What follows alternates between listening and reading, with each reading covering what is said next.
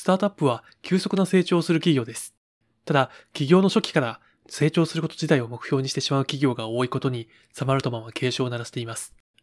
一部のユーザーにまあまあ好かれる製品を作り、それをうまくグロースハッキングしても、もしかしたらそれなりにうまくいくかもしれません。一時的に良いユーザー継続率を見せて、投資家を説得できることもあるかもしれません。でもいずれはそれはバレてしまいます。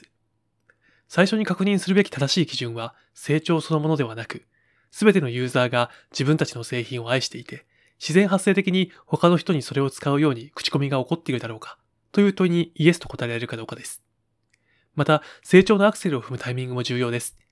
タイミングを見極めるのはとても重要で、それがうまくなければ、本当の成長はとても難しいものになってしまうでしょう。